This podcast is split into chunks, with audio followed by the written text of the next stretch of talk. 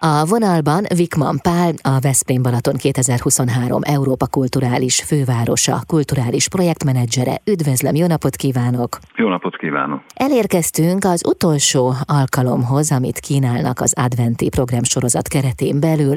Vasárnap mire számíthat a közönség?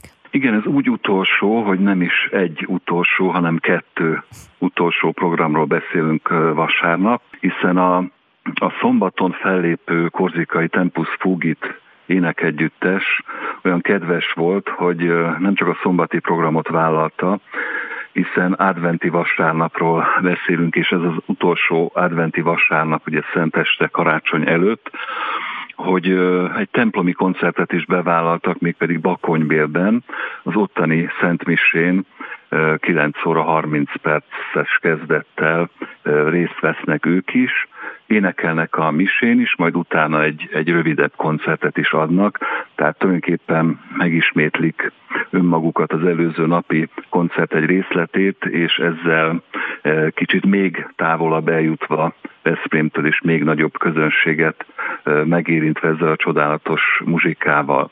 Este pedig a hivatalos program részeként az Auszkulta együttes lép fel, akik szintén bakonybéliek legalábbis részben, hiszen két szerzetes és két budapesti énekes hölgy alkotja ezt a négy tagú énekegyüttest.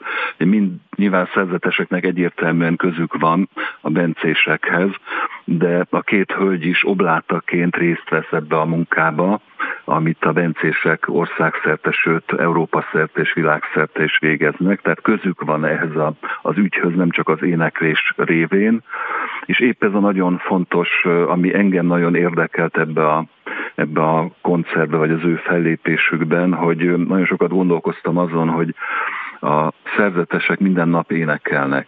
Tehát náluk az éneklés az nem csak egy öncélú, nem csak a szépségért, nem csak azért, hogy ami szintén nagyon fontos, hogy adjanak a hallgatóságnak valami pluszt a zene által, hanem számukra ez valami ezen túlmutató jelentőségű és mindennapos gyakorlat, amely az Istenhez és egymáshoz is kapcsolatot keresnek.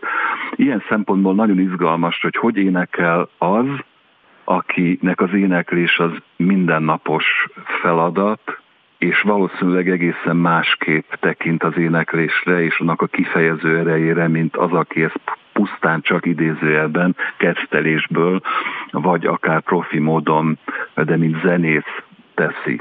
Ilyen szempontból gondolom, hogy ez egy nagyon érdekes koncert lesz, annál is inkább, mivel kiegészül a négy tagú együttes Nagy Csavalant művésszel, aki a koncert közben időnként megszakítja az éneklést, és lant darabokat játszik, olyan átiratokat, intabolációkat, amelyeket reneszánsz szerzők kórusművekből készítettek a saját korukban, átírva azt lantra, és egy szemében is előadhatóvá téve ezeket a fantasztikus egyházzenei műveket egyébként. A helyszín? A helyszín Szent Mihály fő, főszékes egyház, Veszprémiek csak bazilikának emelgetjük helytelenül egyébként. Oda várjuk, ott volt a legtöbb koncertje a Fructus Labiorum sorozatnak, és a záró koncert is ott lesz.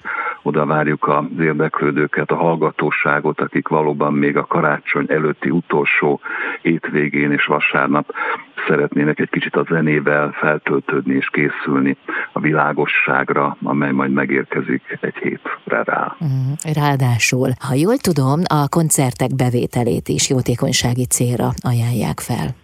Igen, a Kulturális Főváros téli programja is nagyon gazdag, meg is nyitott már a Hófánk pálya, a Korcsolya pálya és egy csomó ilyen téli ingyentség, elsősorban gyerekeknek, de kicsit a, a hosszú felkészülési időszakban mindenki számára talán hasznos egy kis ellazulás, egy kis, egy kis vidámság, közös program a családdal, a gyerekekkel. Ezekre a, a, az alkalmakra próbálunk jegyeket biztosítani ezek által a koncertek által a Veszprémi családsegítővel közösen megtalálva azokat a nehéz helyzetbe levő nagycsaládos vagy, vagy szomorú sorsú gyerekeket, akik minden bizonyal nem tudnának eljutni ezekre a programokra, hogy őket fogjuk támogatni, hogy az év végén még olyan örömökben is legyen részük a karácsony mellett, amiben egyébként valószínűleg nekik nem lehetne. Nagyon szépen köszönöm, varázslatos koncertet kívánok! Mi köszönjük a lehetőséget. Vikman Pál kulturális projektmenedzser volt a vendégem itt az Intermedzóban.